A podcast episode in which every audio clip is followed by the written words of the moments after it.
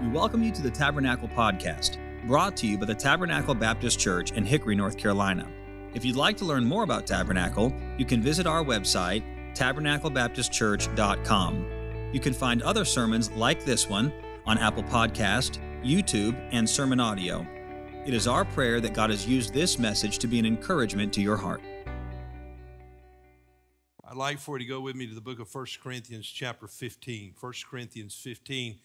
It's been a little time since we visited 1 Corinthians. And uh, so we'll just read a couple of verses in review and then come back to where we have left off. This is the 33rd message from the book of 1 Corinthians, and we have nearly come through the entire book. 1 Corinthians chapter number 15. We'll begin reading in verse number 1 and is as is my habit, I can't keep up with my glasses. And uh, so I'm hoping I can I can get through this. Sometimes you'll note I don't have my glasses on and I'm reading. That's because I have it in larger print on my iPad. Uh, but these verses that I'm going to read, I, I, don't have in larger print on my iPad. So uh, you pray for me, all right? 1 Corinthians chapter 15. I want to read verse number 1 uh, through uh, verse 28. Moreover, brethren, I declare unto you the gospel which I preached unto you, which also ye have received, and wherein ye stand. By which also ye are saved, if ye keep in memory what I preached unto you, unless ye have believed in vain. For I delivered unto you first of all that which I also received, how that Christ died for our sins according to the Scriptures, and that he was buried, and that he rose again the third day according to the Scriptures, and that he was seen of Cephas, then of the twelve. After that, he was seen of above 500 brethren at once, of whom the greater part remain unto this present but some are fallen asleep. After that, he was seen of James, then of all the apostles, and then last of all, he was seen of me also, as of one born out of due time. For I am the least of the apostles, that am not meet to be called an apostle, because I persecuted the church of God. But by the grace of God, I am what I am, and his grace, which was bestowed upon me, was not in vain, but I labored more abundantly than they all, yet not I, but the grace of God which was with me. Therefore, whether it were I or they, so we preach, and so ye believed. Now, if Christ be preached that he rose again from the dead, how say some among you that there is no resurrection of the dead? But if there be no resurrection of the dead, then is Christ not risen? And if Christ be not risen, then is our preaching vain, and your faith is also vain. Yea, and we are found false witnesses of God, because we have testified of God that he raised up Christ, whom he raised not up, if so be that the dead rise not. For if the dead rise not, then is not Christ raised.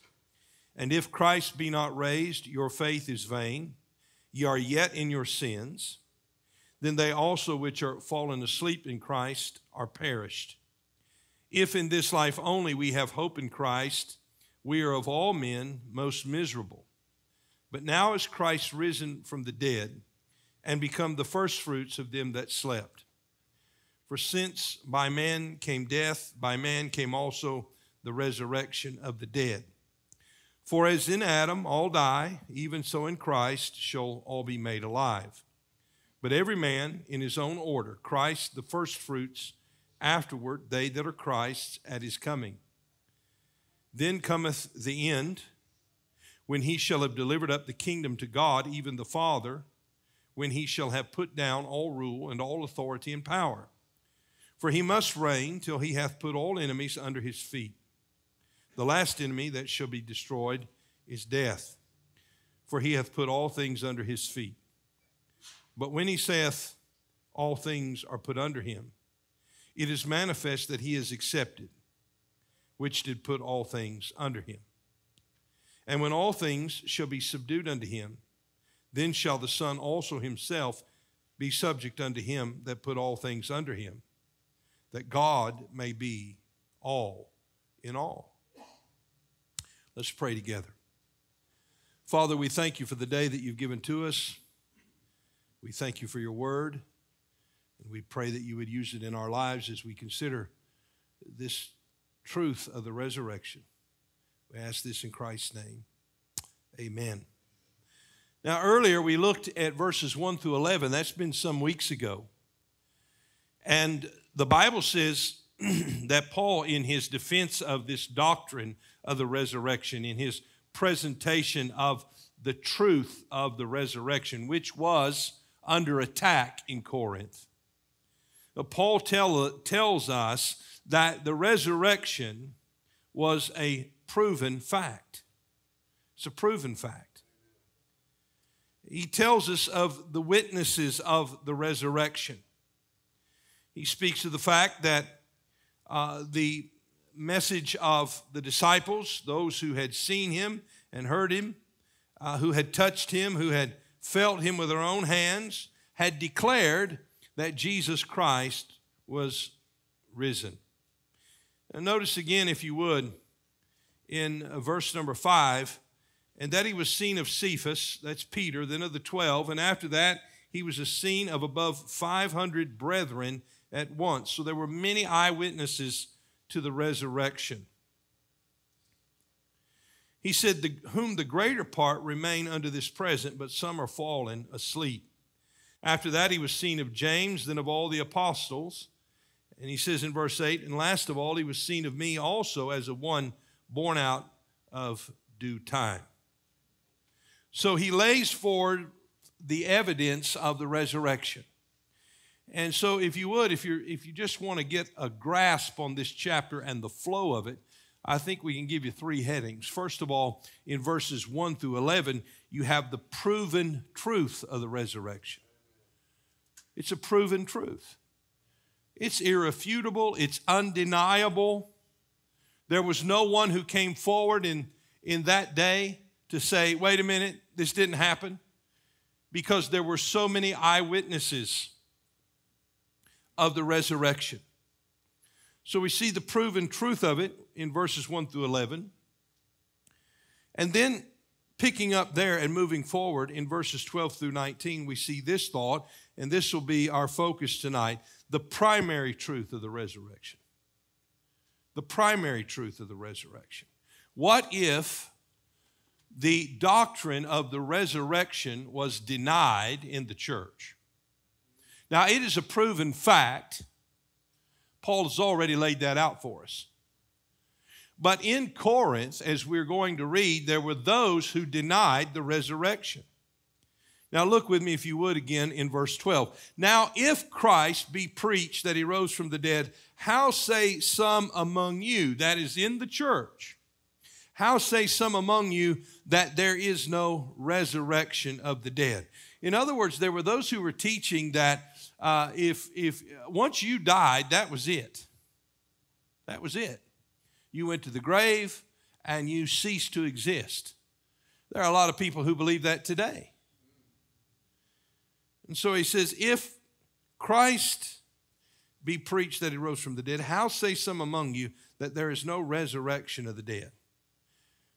Verse 13, but if there be no resurrection of the dead, then is Christ not risen. In other words, if your uncle or your neighbor who knew Christ died and you claim that that was it,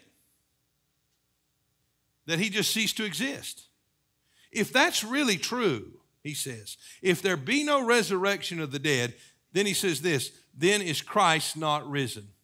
In other words, if we believe in the resurrection of Christ, it is a necessity that we also believe in the resurrection of the dead. Or else there's no purpose for his resurrection. And so he says in verse 14, and if Christ be not risen, I want you to look at those words. If Christ be not risen, what he is going to give to us are the consequences of this dangerous error that had crept into the church. That there was no resurrection of the dead, that life just simply ended when one died here on earth. And so we're going to find that it is a primary truth. Now, we don't have time to look at this tonight, but I want to give you this thought. In verses 20 through 28, we have the powerful truth of the resurrection. The powerful truth of the resurrection. What is the ramification of the doctrine of the, uh, of the doctrine of the resurrection? We're going to look at the ramification of the denial of such a doctrine. Then we're going to look at the ramifications, the implications of the truth of it and in its power and what it means. And I think we're going to be surprised and helped and encouraged by learning what it means. But we won't get to that this week. We're looking tonight at the primary truth of it. So let's consider some things. Uh, I, I want to give them to you in six headings.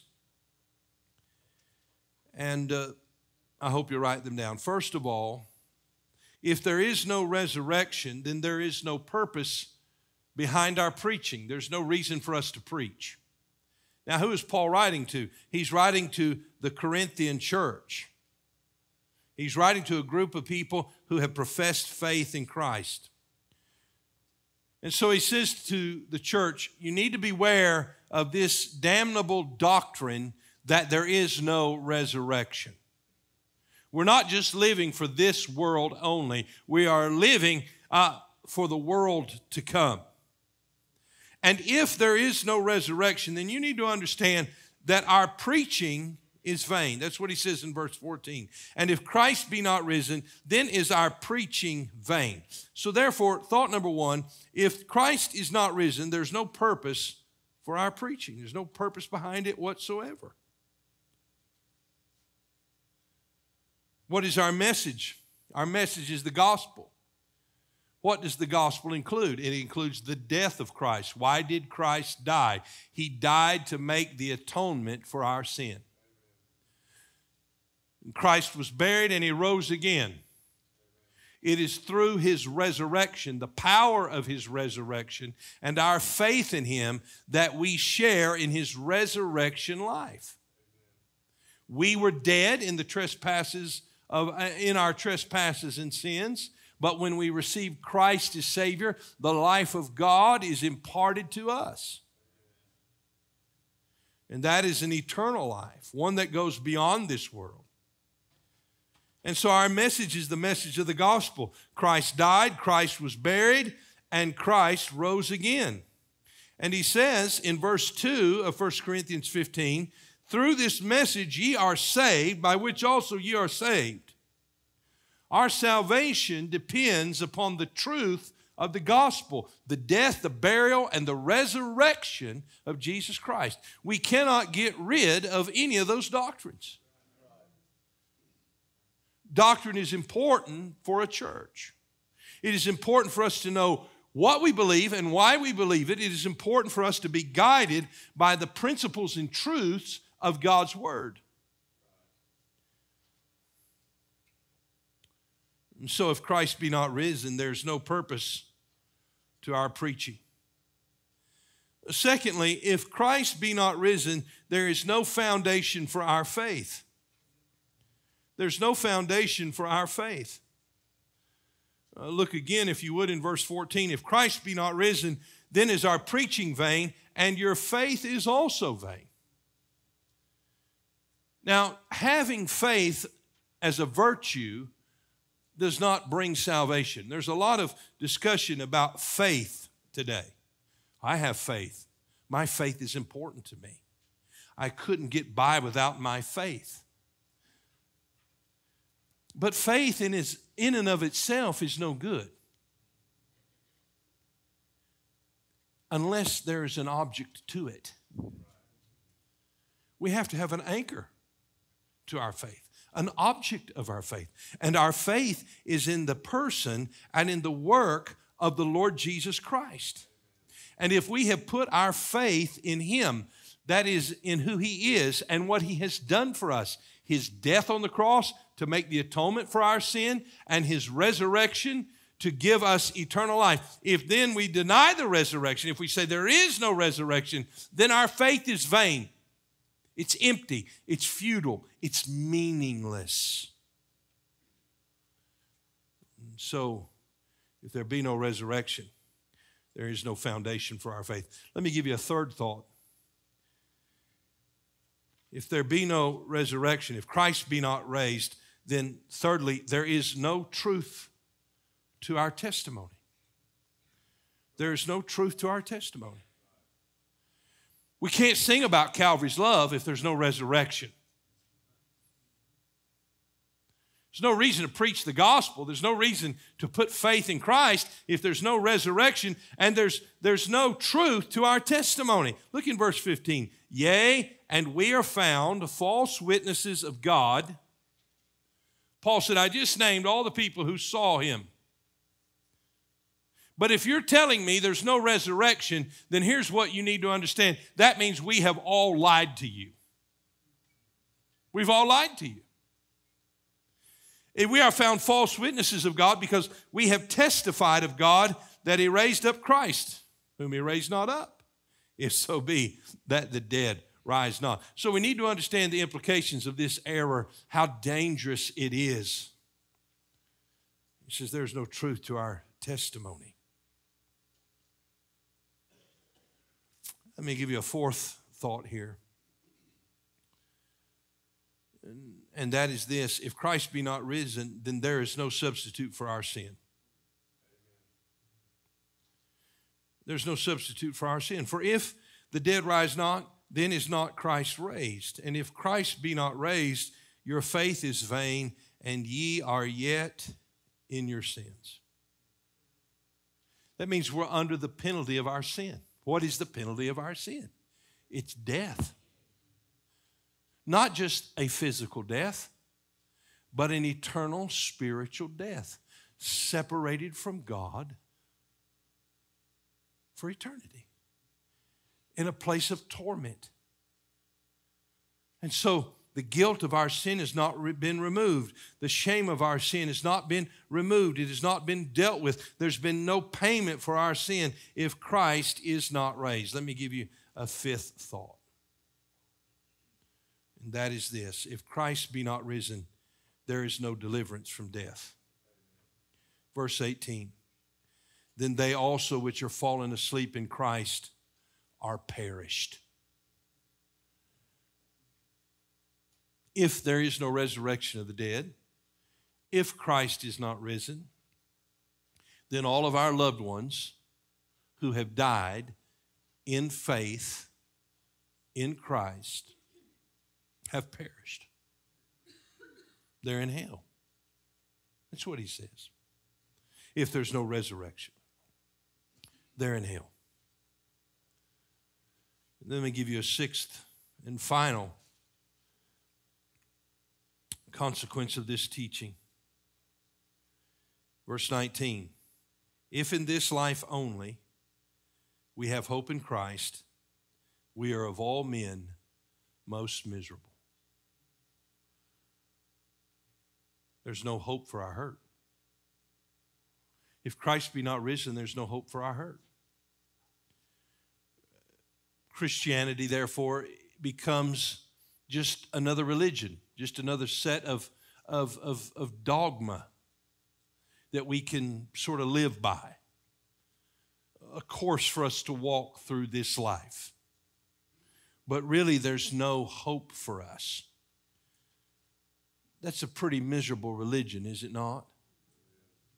A Christless life, a life without hope, eternal and everlasting if in this life only we have hope in Christ, we are of all men most miserable. And so we see here the primary truth of the resurrection. It's undeniable, irrefutable, and it's indispensable. It's significant and it's important to us. And Paul is laying that out for us. Well, let, let's briefly try to consider then the next part, the second part, or actually the third, as I gave you that outline earlier.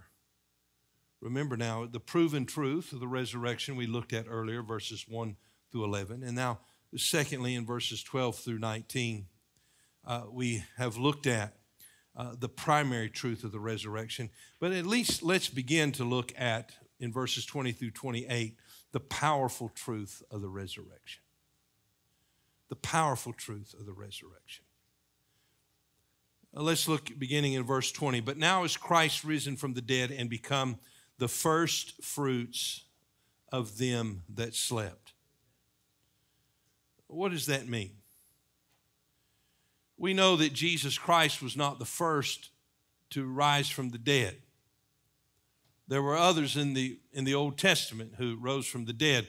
There are others after Christ in the New Testament who arose from the dead. But unlike Christ, all those who arose from the dead died again. Jesus Christ, then, the Son of God, is the first fruits of them that slept, meaning this, that he arose from the dead to die no more. He arose from the dead to die no more. He is the first fruits of them that slept. Now, in the book of Leviticus, uh, we have in chapter 23 something called the offering of the first fruits. And so when a, a farmer would plow his field, sow the seed, and await the harvest, the first fruits of that harvest belonged to God. The first fruits. That same principle is what we, uh, what we take in, in the practice of tithing. The first fruits. We don't give God the leftovers, we give God the first fruits, the tenth, the tithe. It doesn't belong to us, it belongs to the Lord.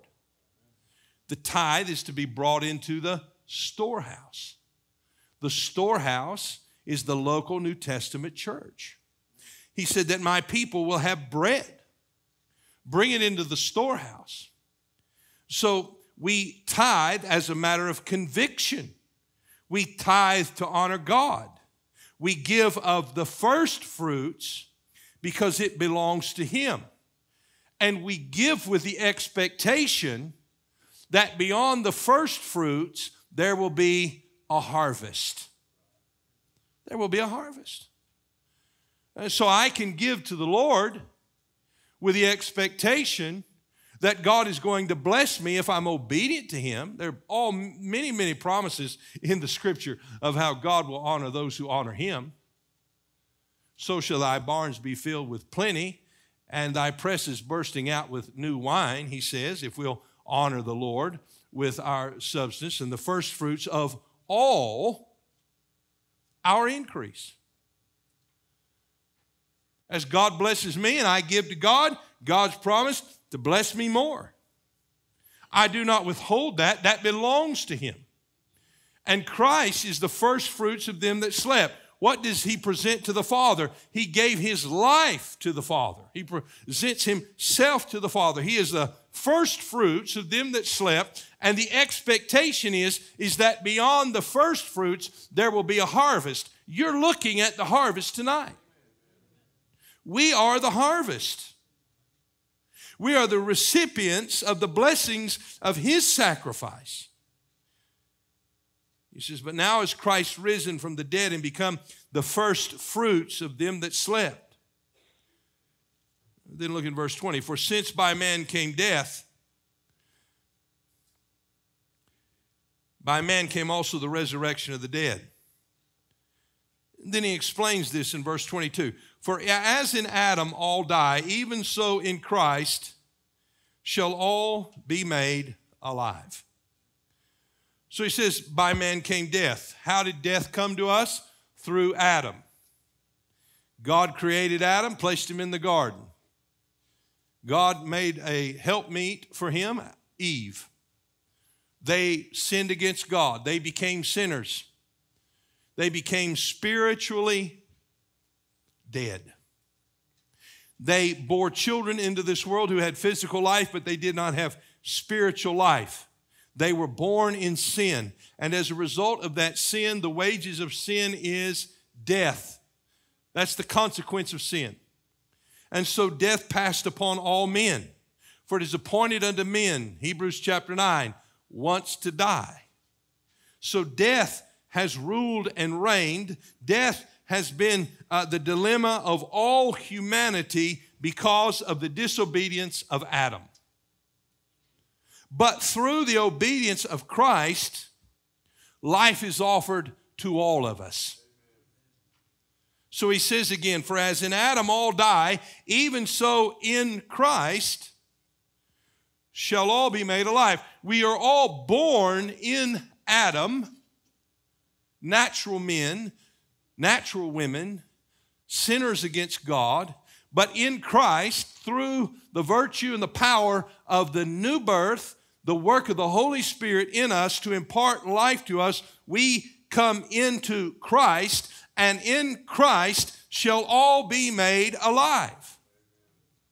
And once we receive salvation, then that spiritual life that left Adam in the garden is imparted to us and we possess it forevermore. It is eternal life.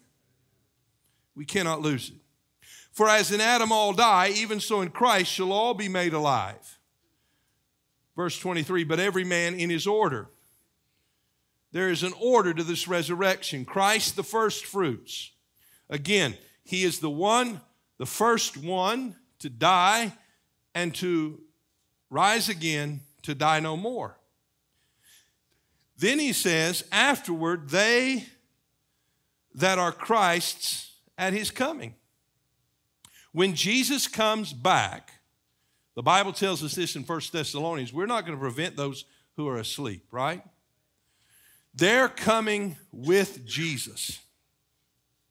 They're coming together with him. And we shall be caught up if we're alive when Christ comes uh, if we die before then, we're coming with Christ. But if we're alive on the earth, then we're going to be caught up together with them in the air. So shall we ever be with the Lord. He said, Wherefore, comfort one another with these words.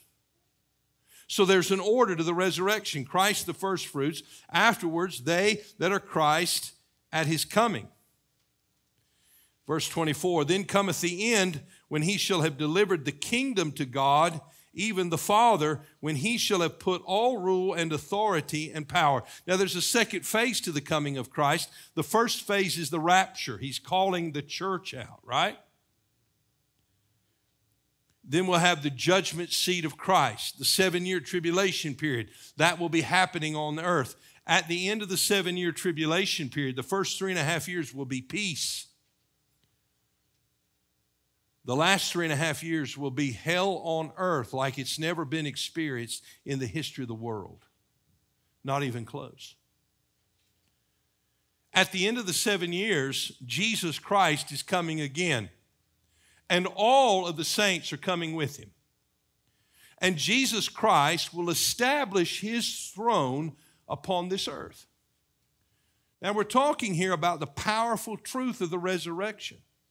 What is God doing through the resurrection? Is He simply raising dead people to life? Well, of course, that's what He's doing, but that's just a part of what He's doing.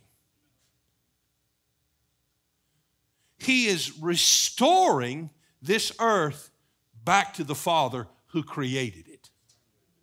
And part of that restoration is our salvation and our transformation, our glorification, and our ruling and reigning with Him. And Jesus Christ will rule, as David ruled upon the throne in Jerusalem, Jesus Christ will rule over the earth for a period of a thousand years. And we will rule and reign with him. We'll have positions in his government. But at the end of that thousand years, what do we know? What does the Bible tell us? There will be a rebellion now, rebellion will not be tolerated, open rebellion will not be tolerated during that thousand year period. If you want to see a just government, a perfect government on this earth, just stick around for the millennium. The perfect king is coming. But even with a perfect king, there are men who will rebel against God. So when people complain and they say, well, you know, if God was righteous, he would do this. And if God was loving, he would do this. And why does God allow this to happen? And why does God allow that to happen? Well, there's coming a day when he's going to rule in perfect righteousness. And even though he's ruling in perfect righteousness on this earth, he rules in perfect righteousness now but he'll rule in perfect righteousness on this earth. And even as he does, there will still be, because of the sin in man, there will still be a rebellion against God. You see, God is bringing glory to himself. He's bringing glory to himself. He's revealing the depths and depravity of sin. But at the end of the thousand years, there's going to be one final rebellion, and that final rebellion will come to an end and the Bible says, then cometh the end, verse 24, when he shall deliver up the kingdom to God, even the Father, when he shall have put down all rule and all authority and all power. There is no dominion that will come against Jesus. He will end it all once and for all. Now remember, Satan is bound during this thousand years, but at the end, at the end, he's released. And what does he do? He gathers up the rebels. He can find them. They're drawn to him and they rebel. And the word of his power overthrows them. So, verse 24 Then cometh the end when he shall deliver up the kingdom to God, even the Father, when he shall have put down all rule and all authority and power. That's that day.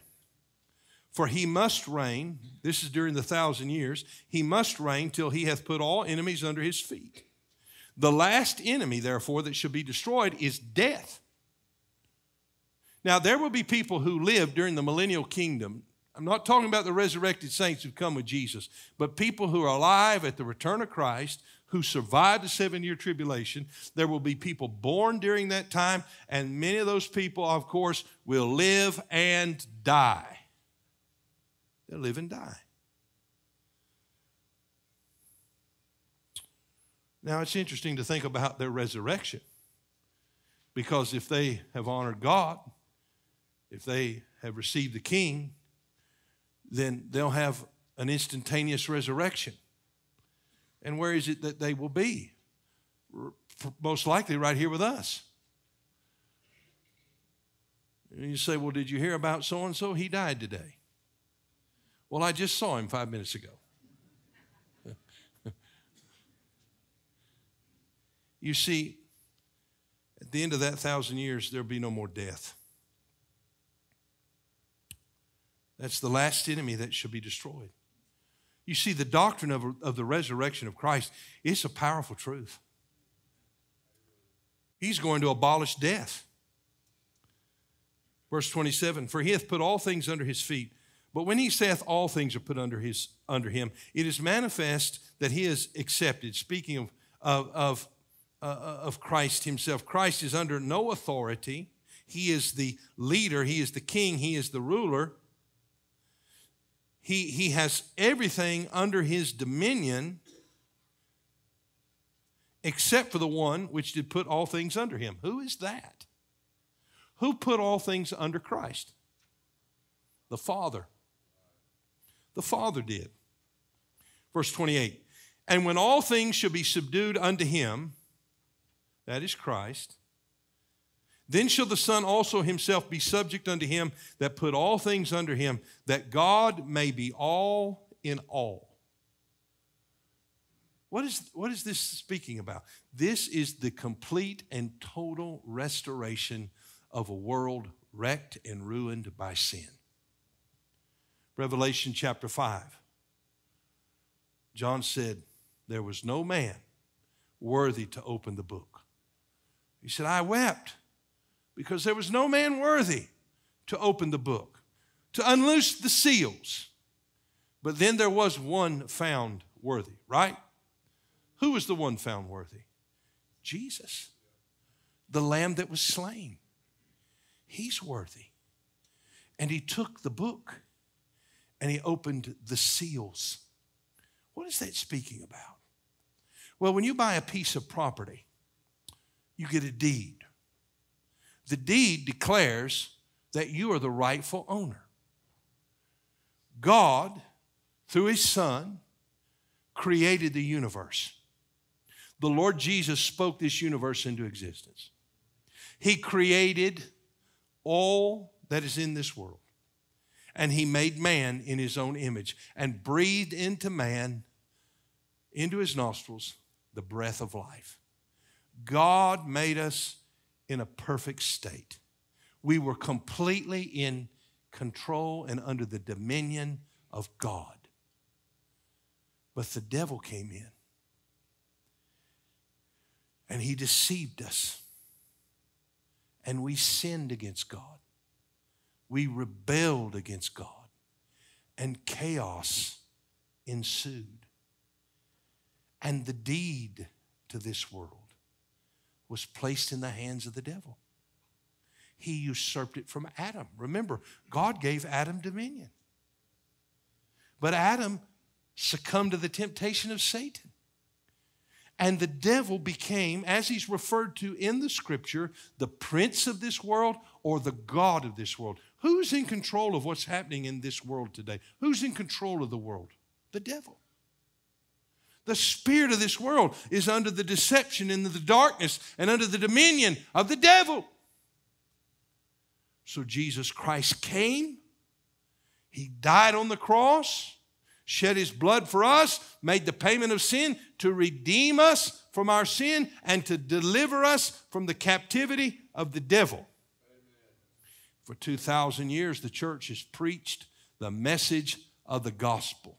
We have embraced the doctrine of the resurrection. And the Lord, through the resurrection, is restoring this earth to himself. The kingdoms of this world, the Bible says in the book of Revelation, have become the kingdoms of our Christ. The kingdoms of Jesus. And what does he do at the end? He says, Father, I'm giving it back to you. I went into this dirty, wicked world. I paid the price. I overcame the devil. I put all the rebels under dominion. I gave all who would uh, receive me an opportunity to come to me, and many have. I have defeated all of the foes. I have defeated death, and now things are back in order as they were in the beginning. That is the powerful truth of the resurrection. So when somebody denies that Christ arose, or someone denies that the saints of God are with him in heaven, they have denied an essential doctrine. It's a proven doctrine, verses 1 through 11. It's a primary doctrine, verses 12 through 19. It's a powerful doctrine, verses 20 through 28. Thank God for the resurrection. Thank God that we're going to be there to see Jesus create a new heaven and a new earth and restore all things back to the Father for the glory of God. We get to witness it, we're a part of it. It's a wonderful story. Thank you for listening. We pray that God has used His Word to speak to you today.